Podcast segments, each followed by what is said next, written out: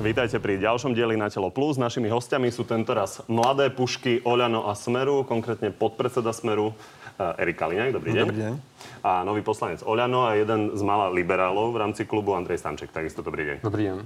Pani, začneme témou, ktorá bude za pár týždňov naozaj témou dňa a témou tých dní a voľba nového generálneho prokurátora. A začneme tým, čo odštartoval jeden výrok Richarda Sulíka takto pred letom na adresu, kto by mohol byť generálny prokurátor. Čo si myslíte o mene Daniela Lepšica? Je to jedno z tých e, veľmi kvalitných mien. Súhlasíte, pán Kaliňák?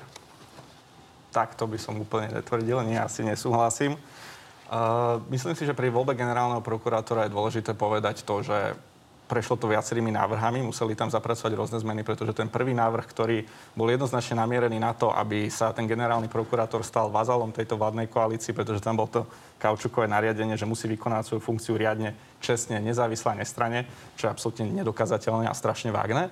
Takto nepodpísala ani pani prezidentka. Povedala, že toto je na ňu moc a vrátila to späť eh, vláde. Tá sa však nevzdala a prišla s druhou verziou tohto zákona, teda zmeny zákona, ktorú strana Smer naďalej považuje za ústavne nesprávnu, že je v rozpore s ústavou a preto sa obraciame na ústavný súd. Pretože keď sa pozrete na ten zákon, prepačte, na, po týchto zmenách sa môže generálnym prokurátorom stať neprokurátor, ktorý je nesvojprávny a niekoho zabil. S takýmto registrom trestov sa nemôžete stať ani pochôdzkar pre policajný zbor, ani, ani nemôžete, ja neviem, na poli chrániť zemiaky v súkromnej bezpečnostnej službe. Preto to pokladáme za nonsens, ktorý je v rozpore s ústavou. Pán Stančík? Takto. Prvýkrát v histórii Slovenska bude verejné vypočutie kandidátov. A za mňa osobne pán Lipšic je jeden z možných kandidátov. Ja si nemyslím, že teraz je fér hovoriť o tom, kto bude, lebo naozaj ešte nepoznáme ani mená kandidátov. Každopádne tým, že Robert Fico povedal, že sa obáva toho, že Lipšic bude generálny prokurátor, tak ja si myslím, že to bude možno aj dobrá voľba pre Slovensko. Každopádne hovorím, ver, o, voľba bude verejná, bude vypočutie. Ľudia majú prvýkrát právo si tých kandidátov vypočuť. Nebude to za tajnými dverami. Vy si viete predstaviť, že by ste volili Daniela Lepšica? Ja teraz naozaj, ako, ako je to jedna z možností, a ja nechcem predbiehať, lebo naozaj... Či súhlasíte s Richardom Sulíkom, že je to jedna z dobrých možností? Myslím, že áno. A pán Kaliňák, vy ste spomínali teda tie výhrady voči tomu návrhu zákona, ktorý mení pravidla na voľbu generálneho prokurátora. Na druhej strane Smer má nejakú históriu voľby generálneho prokurátora. Vám asi váš strýko, keď sa volila za Radičovej vlády hlava prokuratúry, e, vie pripomenúť, ako oni volili pána Dobroslava Trnku. Máte pocit, že je naozaj Smer povolaný teda na tú kritiku e, dnešnej koalície? Ja si myslím, že je povolaný hocikto na kritiku, keď sa príjmajú zmeny, ktoré sú v rozpore s ústavou chcem povedať aj to, že vtedy, keď Dobre, sa... čo si myslíte o tej histórii? Lebo je pravda, že teda Smer pretlačal za radičovej vlády Dobroslava Drnku. Poznáme teda neskôr uh, videa s Dobroslavom Trnkom a s Janom Počiatkom. Uh, strana Smer volila vtedy pána Dobroslava Trnku, pretože bola v opozícii a nie je úlohou žiadnej opozičnej strany, aby robila vládnej koalícii proste podporu v prípade, že sú vnútorné ne- e, nezhody v tej koalícii. Tam boli tie vnútorné nezhody jasné. Videli sme video pána Sulika s pánom Kočnerom na Raňakách, kde to, tú voľbu generálneho prokurátora rozoberali. Hovorili o tom, aké tam padali statisícové sumy pri tej voľbe, ako sa mali nakupovať údajne hlasy. A chcem povedať, že... Trenkovi, ktorého smer potom volil. Takže či to robenie napriek koalícii je adekvátne v prípade, že tá strana má vedomosť, že to asi nebude ideálny kandidát? To, s vami súhlasím, len tam je práve tá pointa, že vtedy si nemyslím, že boli tie znalosti a mali sme tie znalosti, že by to nebol ideálny e, kandidát, pretože tie videá a všetky tie nehoraznosti, ktoré sme videli, sme videli až potom a hrubo sme ich odsudili. Ale hovorím, vtedy to bola vládna koalícia, ktorá volila generálneho prokurátora, ktorej súčasťou strana Smer nebola. Bola to vládna koalícia, ktorá sa stretla s pánom Kočnerom a diskutovala o tom, teda e, predseda parlamentu, ten, ktorý sa s ním stretol, a diskutoval o voľbe generálneho prokurátora a po desiatich rokoch, kedy má dosť opäť k novej voľbe generálneho prokurátora, tu máme opäť predsedu parlamentu, pána Kolára, ktorý sa opäť stretol s oligarchom, tentokrát e, vlastníkom rôznych médií, pánom Haščakom. Aby sme ale doodpovedali teda tú prvú otázku, takže vy hovoríte, že neboli známe tie informácie. Ja si teda pamätám, že tie informácie sa objavovali a okrem iného, keď sa hovorilo o tom, že aké peniaze sa majú e, používať na podplacenie, tak to bolo na podplacenie za Dobroslava Trnku. To je v poriadku, ale malo to byť podplacanie uh, koaličných poslancov.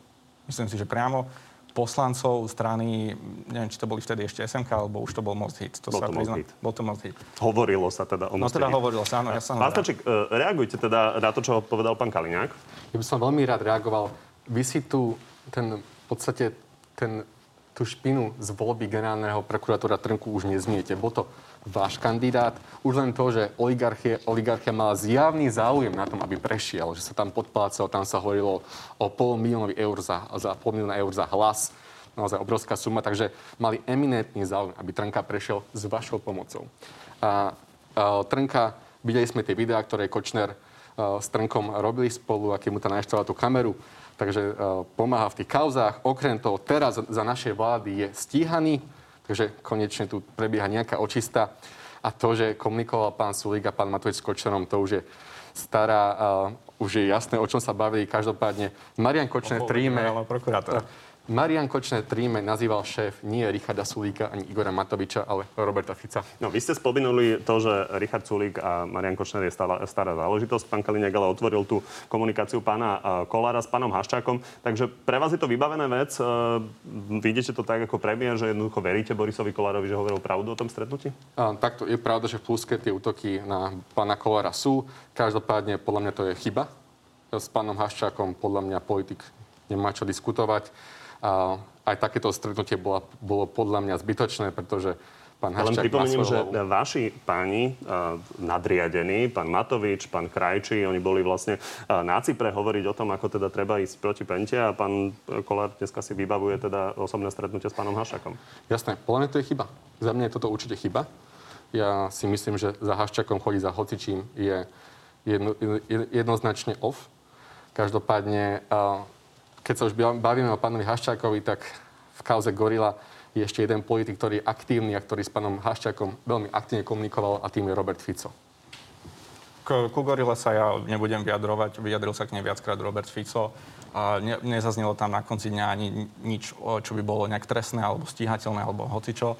Chcem povedať, stretávanie sa politikov s oligarchami a hlavne oligarchami, ktorí vlastnia médiá, pričom nezávislé médiá sú jednou zo základných zložkov demokratickej spoločnosti a fungovania vlády a toho, že proste veci sú transparentné a útoky prichádzajú aj na stranu Smer, hlavne z plus 7 dní a plusky dennodenne, hlavne na Roberta Fica. Nikdy som nevidel, aby Robert Fico teraz chodil sa rozprávať s nejakým oligarchom, ktorý vlastní tieto médiá o tom, že prečo to robíte. Robíte to, že ma nemáte rád, alebo niečo. Podľa mňa je to nepriateľné. Vy hovoríte, že je to chyba. Ja si myslím, že to nie je len taká nejaká chyba, je to chyba, za ktorú by bolo potrebné vyvodiť zodpovednosť. Lenže zodpovednosť vašej vláde absolútne nič nehovorí zatiaľ. Vy, si, vy ste si doteraz za ten pol rok naozaj ospravedlnili úplne všetko od diplomových prác, ktoré sa stali plagiatmi, kde neviem, či ste boli aj vy na tých protestoch, viem, že na nejakých protestoch ste boli, ale stal tam pán Matovič, bol tam podľa mňa aj Branislav Groling a kričali, že je to hanba, že najvyšší predstavitelia vlády a parlamentu majú diplomové práce ako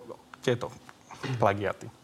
Viete, tu je zásadný rozdiel medzi touto vládou a tou predošlou, je, že áno, Igor Matovič sa ospravedlnil, povedal, že titul nebude používať. Dokonca sme prišli s antiplagiatorským zákonom, chceme to riešiť za minulej vlády, keď sa ukázal, že Danko bol plagiator, tak to ani problém nebol.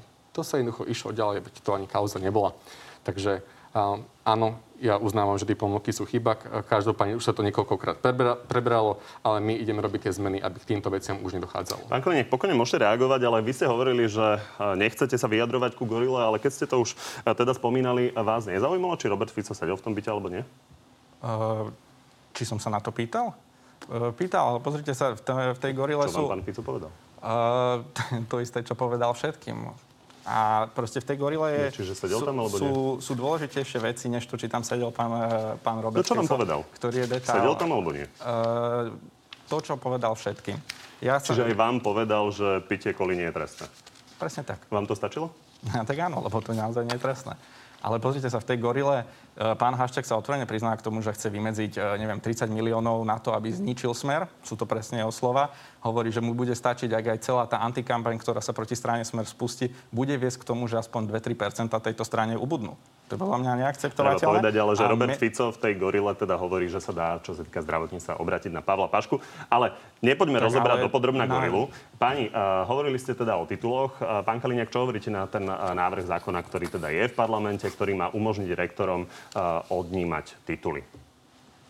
návrh, s ktorým prišli, je dokonalým príkladom tej anarchie, ktorá, vlád, ktorá je v tejto vláde a toho pokritectva. Pretože ja som si ten zákon pozrel a chcem, predtým, než sa dostanem priamo k zákonu, chcem povedať tú, tú históriu toho. Pán Matovič najprv zatlkal, potom teda priznal, že dobre, vyzerá to tak, že ja som plagiátor, ale že on to teda robil neumyselne.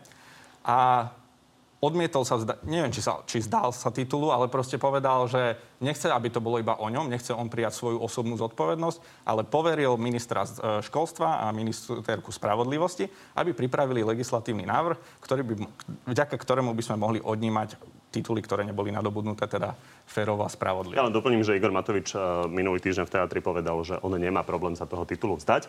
Ale poďme sa ešte vrátiť k tomu, čo načal pán Stančík. Eh, on hovoril o tom, že vy kritizujete teda pána Kolára. Pán Fico ho priamo vyzval, aby odstúpil. Na druhej strane naozaj si nepamätáme, že by Smer rovnako kritizoval pána Danka. Nie. Robert Fico na to používa taký termín, že dvojitý kilometr. Áno. Toto nie je dvojitý kilometr? Nie, pretože aj vtedy sme povedali, že je to vec... Uh predsedu parlamentu Andreja Danka. Smer v žiadnom prípade nespochybnil to, že to bolo obrovské zlyhanie, ale nechali sme to na jeho osobnej zodpovednosti. Tak ako aj táto vládna koalícia to nechala aj v, Borisov, aj v prípade Borisa Kolára, aj v prípade ministerstva školstva, čo chcem pripomenúť, aj on je plagiátor, a rovnako tak aj v prípade pána Matoviča na ich zodpovednosť. Boli tam nejaké pokusy zo strany SAS a za ľudí sa tváriť, že sú viacej než len e, pochabí moralisti, ale potom naozaj, tak ako povedal pán Matovič, stiahli chvost a hlasovali tak, ako sa má. Poďme ale teda k tomu, k tomu legislatívnemu návrhu, ktorý si pripravili.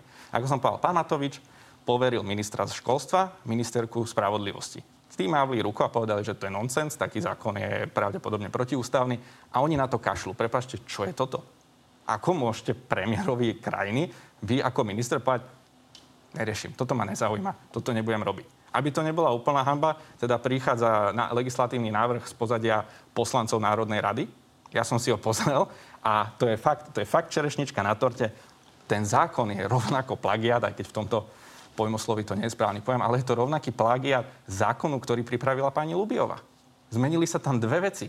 Jedine dve veci, inak je to 70% je to CTRL, CTRL, a zvyšných 30% sú tam vymenené nejaké synonyma, poprehadzované slova, a, ale tie dve zásadné zmeny. To je posledné, čo k tomu poviem a už nechám pána Stančíka na zákon pani Lubiovej, ktorý navrhovala, mal platiť aj retroaktívne. Tento zákon, z neho to bolo vys, e, vyhodené, nie je to súčasťou tohto zákona. To znamená, pána Matoviča sa to nijak netýka. Ani zvyšných dvoch plagiátorov v, národ, v parlamente, respektíve vo vláde. Druhá vec, pridali tam slovičko, ktoré chýbalo pri pani Lubiovej, a to je, že to krádež duševného vlastníctva musel spáchať daný e, študent úmyselne. Čo keď sa pozrete na obhajobu pána Matoviča v tejto kauze, spočíva v tom, že ja som to robil neumyselne. Ja som nevedel, že vlastne som okopíroval 76 strán. Dobre, a tým myslím, je posledná otázka. Pán Stančík, záverečná reakcia.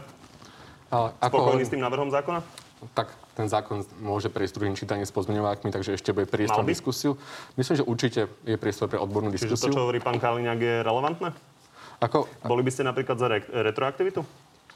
Ja by som osobne bol za. A ako, inak, ešte k tomu tej diplomke pána Matoviča, on sa na začiatku ospravedlnil on, on nechodil ko horúcej kaše, tedy podnikal, uľahčil si to, priznal, že to je chyba. Ak tá možnosť bude, tak sa titul vzdá. Takže len, len... Jediná otázka, naozaj jediná otázka. Vysvetlite mi, pán Stančík, ste mladý človek, dokončili ste vysokú školu, už myslím. Ano. Ako sa dá ukradnúť 76 strán odborného textu ne, neumyselne, nevedomo? Lebo toto bola jeho obhajoba. Áno, on tam, bolo tam nejaké ospravedlnenie, aj to po nátlako. Primárna obhajoba bola, že to urobil neumyselne. 76 Dobre, strán odborného textu. Áno, toto je otázka na pána Matoviča. Každopádne hovorí, on sa ne... Od začiatku hovoril, že si to uľahčoval.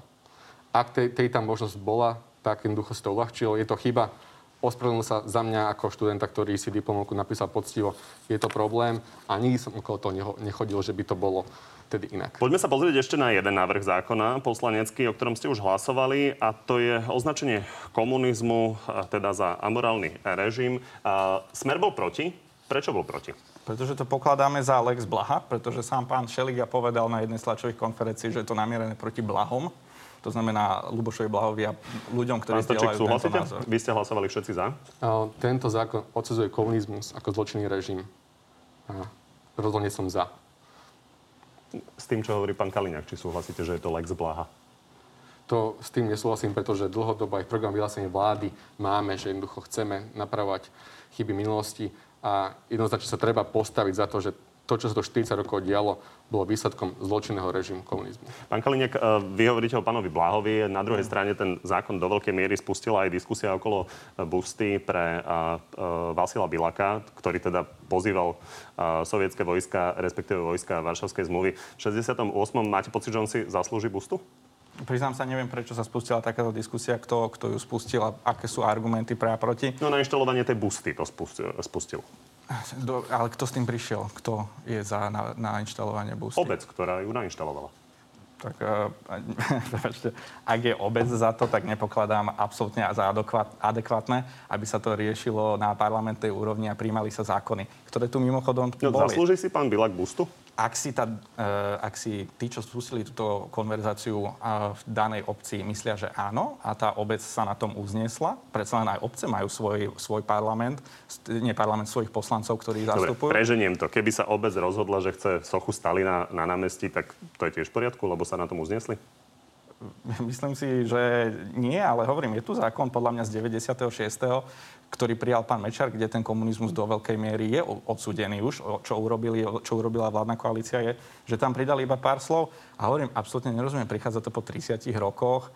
Väčšina tých e, predstaviteľov hodnotných už svoje ulice, svoje busty, svoje, ja neviem, školy, vyštudoval som gymnázium Vladislava Novomestského, majú. A tento zákon je tak narýchlo spísaný, a myslím si, že veľa toho padlo už v diskusie pána Dostala s pánom Bláhom, kde mu proste pán Bláha argumentačne vyvrátil všetko, čo tu vedel. Takže je trochu alibistické povedať, že to je na tej obci, lebo ako ste povedali, tak keď sa obec rozhodne, že Tiso alebo Mach si zaslúžia bustu, tak by potom tú bustu mali mať. A áno, prichádza to po 30 rokoch, pre, pretože 12 rokov tu bola uh, vaša vláda, takže tam asi nikto takúto ambíciu nemal, veď pochopiteľne. Uh, každopádne je na čase a 30 rokov, viac ako 30 rokov po revolúcii je dobrý čas na to, aby sme takýto zákon schválili. Koalícia a opozícia momentálne diskutuje aj o kultúrno-etických otázkach. Je cítiť aj v koalícii, že na to teda rozhodne nie sú spoločné názory. Poďme sa pozrieť e, na tú najaktuálnejšiu vec a to sú zmeny pri interrupciách. Jana Ciganíková a Anna Záborská. Ten, kto chce tej žene pomôcť, a tí, ktorí chceme pomôcť, tak na ten zákon zahlasuje. Keď ja nesúhlasím s tým, aby sme zo žien robili stroje, ktoré rodia na povel politikov, tak ja nechcem pomôcť ženám. A vy čo toto robíte, vy chcete? Pani poslankyňa, Teraz každá to povedali, žena... tak sa vás pýtam Nie. napriamo. Som ten človek, čo nechce... Pýtam sa vás, myslíte si, že nechcem pomáhať ženám? Pani, aby som použil retoriku dám, tak ako sa má v tomto prípade a v tejto téme pomáhať ženám? Pán Kaliňák. Chcete začať? V kúde môžem ja, ale tak... Nech sa páči. Dobre. Uh, ja som tu aj zveril tento názor. Ja si myslím, že najlepšia cesta, ako zabrať interrupciám, je napríklad kvalitná sexuálna výchova, dostupná antikoncepcia, zlepšovanie finančnej a sociálnej situácie tých mladých matiek, teda tehotných žien a naozaj, aby to bola ich slobodná voľba, či to dieťa vynosia alebo nevynosia. A my by sme im do toho nemali zasahovať. Pán Kaliniak, vy používate slovo liberál priamo ako nadávku, a, takže toto považujete za príliš liberálne?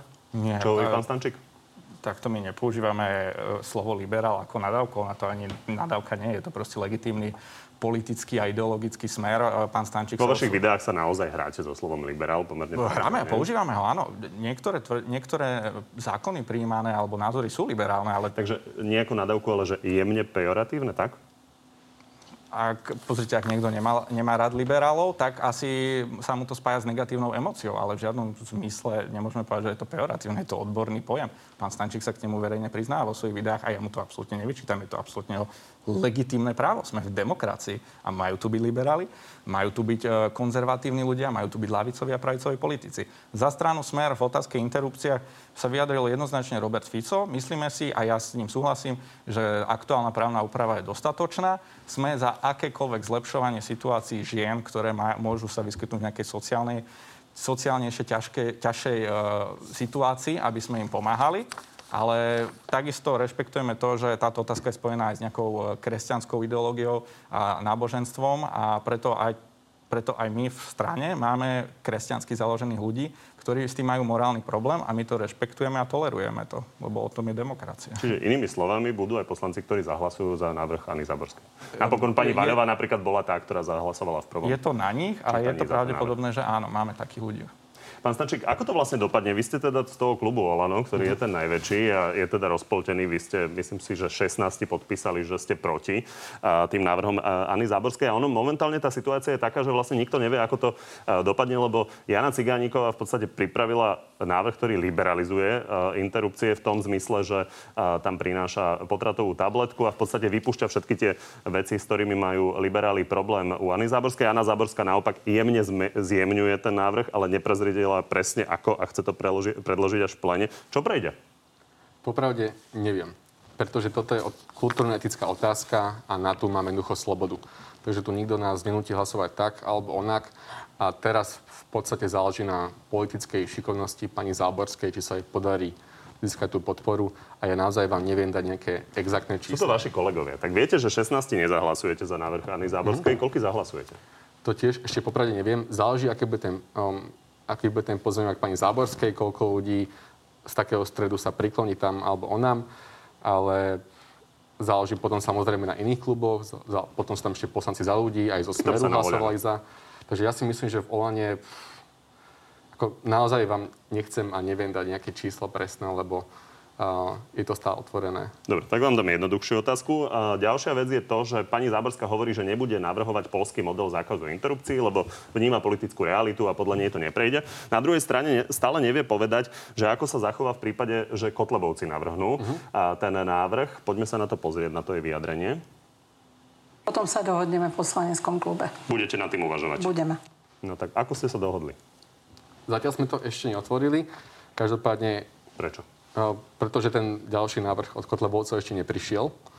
To sa bude riešiť. Ja predpokladám, že oni to tam znova dajú, Kotlebovci, pretože pre nich to bude každého pol roka taká téma. A no a vy jednoducho riešiť... akceptujete, ak pani Záborská bude znova hlasovať za návrh Kotlebovcov, skritizujete to a pôjdete ďalej. Takto. Ja chápem, že... Či milím sa? Ja, ja samozrejme uh, som proti tomu, aby sa hlasoval s, s akýmkoľvek návrhom Kotlebovcov. Um, ja ale na druhej strane chápem, že pre tých kresťansky založených ľudí to je otázka svedomia a jednoducho im sa nedá inak. Ako politik to samozrejme odsudzujem, ale chápem, prečo tak robia. Ja dúfam, že do budúcna sa nájde nejaký model, aby už hlasovať za tie návrhy nemuseli. To by napríklad, napríklad nehlasovať vôbec alebo ignorovať to. Pretože tam je jasné, že Kotlebovci vedia, že to neprejde. Im ide len o to, aby naozaj strieľali do koalície. Pán Kaliňák, z tohto ma zaujíma tá otázka hlasovania s Kotlebovcami. Vy to vidíte, vidíte ako? Tak, e, strana Kotlebovci je legitímne zvolená strana. Nerozpustil ju ani ústavný súd po stiažnostiach. Strane Smer sa dlhodobo vyčítalo, že vraj spolupracujeme s pánou, so stranou LSNS, že niektoré naše vládne alebo e, poslanecké návrhy dostávajú ich hlasy a prechádzajú vďaka ich hlasom. A kritizovali nás za to práve strany ako Olano, SAS a tak ďalej, ktoré sú teraz vo vládnej koalícii. A už tu máme prvé hlasovania, kde sú zákony predkladané práve stranou LSNS a podporili, získali hlasy niektorých koaličných poslancov. Myslím si, že aj pána Šeligu. Čo je niečo, čo keby sa stalo pri strane Smer a nikdy sa to nestalo, že by sme my zahlasovali za návrh LSNS. získali hlas pána Šeligu? Ja si myslím, že... No áno, myslím si, že pán Hovorecký na svojom Facebooku bol... Vy... Bol ja príspevok pána nie. Uh, pán Horecký trošku to exponoval, pretože uh, pán Šeliga hlasoval za návrh Ani Záborskej, ale za ten návrh hlasoval aj Kotlebovci. Takže pán Horecký takto spojil. Sa tak som, tak som to zle pochopil z toho príspevku, lebo z toho to naozaj tak znelo, že pán Čeliga hlasoval za návrh LSNS. Ja len doplním k tomu, čo ste hovorili, že Najvyšší súd nerozpustil uh, stranu LSNS, tak kritici hovoria, že pre nekvalitný návrh generálnej prokuratúry. Poďme sa pozrieť na kauzy. Uh, Igor Matovič riešil teda skupinu Arka a investíciu uh, jeho rodiny, respektíve jeho manželky uh, do tejto skupiny, pričom uh, snažil sa naposledy uh, prehodiť loptičku vlastne na druhú stranu a tvrdí, že minulé vlády mali viac strážiť Arku. Poďme Poďme sa na to pozrieť. Robert Fico a Peter Pellegrini sú páchatelia, spolupáchatelia skutku, ktorý spáchala táto finančná skupina. Čo na to hovoríte? No, my sme... Je pravda, že tých peňazí je veľa, že tých investorov tiež nebolo málo a budú poškodení. Je to pravda? Ja som sa pýtal, lebo pán Matovič obvinil Roberta Fica, že o tom mal znalosti, že došlo k takému stretnutiu, že za ním išli nejakí anonimní zamestnanci tejto finančnej skupiny, alebo ako to nazvať a Robert si povedal, že o ničom nevie. navyše pán Matovič tam v tejto tlačovej besede, a myslím si, že aj v tej predtým povedal ako veľa faktov údajných, ktoré nesedia. Spomínal tam šéfa Národnej banky, ktorý mal byť podľa neho v tej dobe náš bývalý podpredseda, ale Peter ešte vtedy, Peter Kažimír, ale ešte vtedy nebol. Lebo on nastúpil, myslím, až v 2019. Ale najdôležitejšie je ten, ten fundamentálny rozdiel, ktorý môžeme vidieť pri tom, ako pristupuje k tejto káze pán Matovič a pán Robert Fico. Keď eh, ho pán Matovič na základe nejakého anonymu opäť obvinil z 800 miliónov na Belize, Robert Fico spravil všetko, čo bolo v jeho možnostiach, aby preukázal, že to tak nie je. Mal tlačovú konferenciu so svojou pán, pani manželkou, Eh, na ktorej ukázal všetky možné doklady, ktoré boli. Médiám to nestačilo, ja to rešpektujem, až tak som sa do tej histórie nepozeral, aby som vedel, či to boli dostatočné, dostatočné dôkazy alebo nie. Pán Matovič prestúpil a povedal, tí, čo mi veria... Zaujímalo? No nie, lebo som to pokladal za to, že spravil všetko, čo bolo a zo všetkých e, záznamov sa žiadne Keď peniaze hovoríte, v Belize, istý. v Belize nenašli. No nie, lebo evidujem a evidoval som nejaké kritiky, že vlastne tá organizácia, ktorá mu to dokázala, nemá dostatočný počet členov, aby to spravili a tak ďalej. Že tá kauza sa nejak snažili, snažila, snažili sa ju rôzne, ja neviem, mimovládne organizácie alebo politické strany ešte živiť, aj keď išla podľa mňa dosť do zabudnutia. Pán Matovič sa za to už teraz aktuálne celkom hambi. Čo je divnejšie, je jeho prístup. Odmieta i e, predstúpiť e, s jeho pani manželkou, ktorá bola údajne tá, čo si kúpila zmenky. Uh, hovorí o tom, že tí, čo mu budú veriť, tí, čo mu veria, mu budú veriť naďalej, tí, čo mu neveria, mu neuveria, aj keby, že dá hociaký dôkaz. A chcem povedať, že je veľa nesúladov s tým, že tvrdí, že má zmenky v hodnote 600 tisíc a že ich má 3. Pretože akékoľvek dostupné informácie, ktoré sme pozreli, ukazujú na to, že to nie je možné, alebo mal veľmi, veľmi špeciálny prístup tejto finančnej skupiny. Ja len poviem, že otázne je, že či to, čo hovoril Robert Fico o tej kauze, bude pravdivé, lebo on hovoril o inej firme, hovoril o iných peniazoch. Dobre, ale pán Stančík, reagujte. Vám stačí to, čo prišiel s tým e, Igor Matovič, nepriniesol dôkazy, nepriniesol manželku, ako spomína e, pán Kaliňák? Tak ja si nemyslím, že pán Matovič má teraz zaťahovať svoju manželku len kvôli tomu, že Robert Fico príde s nejakým senzačným obvinením. Každopádne ja to vnímam tak, je to sú... skutočná kauza skutočnej firmy a je otázne, či tieto peniaze, ktoré v podstate zarobil pán Matovič s jeho pani manželkou, to nie sú jej peniaze, to sa podelili v prípade VSMK, či ľudia nemajú vedieť, že ako sa s nimi hospodári? Um, takto trestné oznámenie, tuším, strana Smer podala. Tam dokonca hovorí o tom, že bolo znevýhodnenie, že pred, predčasne vyplatí veriteľa. Um, pán Matovič tvrdí, že, tak, že nič také nestalo. Ja verím skôr jemu ako pánovi Ficovi. Každopádne to sú súkromne zarobené peniaze, zdanené, legitímne z podnikania a takisto ako tisícky ďalších, tak aj pani Matovičová investovala do tejto firmy a takisto ako tisícky ďalších o tie peniaze teoreticky môže prísť. Pointa tej kauzy nie je, či sú tie peniaze zdanené, ale či náhodou nebola zvýhodnená jedna veriteľka kvôli tomu, že je to premiérová manželka. To je pointa tej kauzy. Ako hovorím, to trestné oznámenie bolo podané, takže toto je na policii. Či vám to na teraz stačí? Áno. Ja chcem povedať, aby sme boli úplne korektní k Robertovi Ficovi. Trestné oznámenie nebolo v žiadnom prípade podané na pána Matoviča alebo jeho manželku. Išlo to priamo na tú firmu a je to trestné oznámenie kvôli tomu, aby sme zistili tie informácie. V prípade, že sa tie informácie nepotvrdia, stiahneme ich. Takisto Robert Fico neprišiel s touto témou prišli s tým médiá. Na základe toho sa on rozhodol spraviť všetko, čo môže ako občan a to je podať trestné oznámenie a zistiť, aký je ten stav. A prosím vás, tento revizionistický prístup k pánovi Matovičovi, že tie peniaze zarobil spravodlivo, férovo a že ich e, legitímne zdanil. Prepačte, vy viete, prečo prevedol tie peniaze na pani manželku? Prečo ich prevedol tie milióny? Pretože mu daňový úrad vyrobil pokutu za skracovanie daní a on ich nechcel zaplatiť. Preto to išlo celé na pani manželku. To isté ako Baštrnák absolútne to isté ako Bašternák, čo ste kritizovali. Robil to pán Matovič a vy máte dúfam, že iba nedostatok informácií a nie drzosť vo vašom prípade, že vy postavíte pred kameru a hovoríte ľuďom, že pán Matovič férovo zarábal, férovo podnikal, všetko v súlade so zákonom. To si nepamätáme bieleho konia, konia pána Vandaka, to si nepamätáme jeho mamu, ktorú, ktorá údajne sa šoferovala a Škodu Fábiu 600 km denne? Takto. A toto je kauza, ktorá má roky, rokuce. Každopádne bola vyťahnutá práve smerom pred voľbami a čo robila NAKA, tak dá sa hovoriť možno o dobrom načasovaní, keďže to bolo pred voľbami. A 12 rokov ste tu predsa vládli, tak pokiaľ sa nič nedokázalo, tak asi ste to robili zle. Každopádne, teraz kebyže máme hovoriť o každej jednej kauze Smeru, tak by sme to boli asi dva dní. No poďme sa ešte pristaviť pri kauzach Smeru. Pán Kalinek, pokojne môžete potom reagovať, ale zhrňme si teda aj iné kauzy. A treba povedať, že nominanti Smeru sú pod tlakom. Naozaj prišla vlna zatýkania. Máme pána Kičuru, pána Makova, a pani Jankovská je tiež známy prípad. A vrátim sa ešte k jednému staršiemu ďalšiemu výroku a to je, ako vníma Robert Fico to, že ho Marian Kočner a pán Norbert Bodor volajú šéf. Všetci členovia vlády, keď som bol predsedom vlády, aj vtedy, aj teraz e, ma nazývajú šéf, šéfino, šéfinko. To je to isté, keď členovia vlády a pani Bodor a Kočner ho volajú šéf?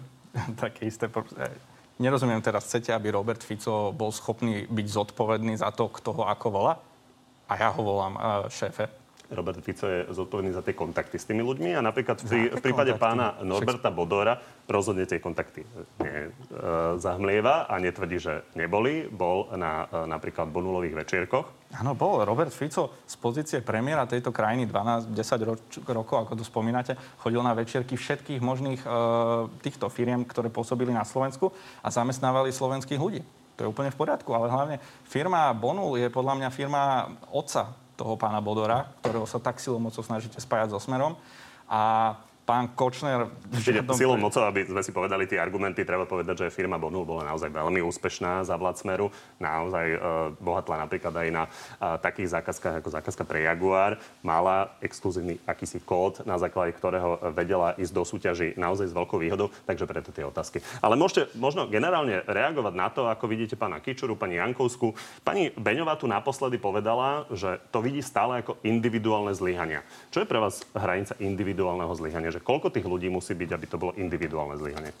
Pozrite sa, strana Smer tu vládne 12 rokov. Neviem, či, si, či máte akože nejakú pre, pre, predstavu, že si povieme, že 5 individuálnych e, zlyhaní ja. Na, na, na jedno volebné obdobie. My razíme rovnaký prístup, ako sme vždy razili. Nech orgány činné v trestnom konaní proste ro, si robia svoju prácu. E, tých e, nominantov Smeru, ktorí boli zadržaní alebo stíhaní, bolo aj počas našej vlády dosť. Len proste Počas vlády, sa o tom nerozprávalo. Konkrétne ale... Roberta Fica ano. a ministrovania vášho strika pána Kaliňáka a e, šéfovania policii zo strany pána Gašpra sa toto nedialo. A tie skutky sa diali vtedy. To s vami nesúhlasím. Dialo? Áno.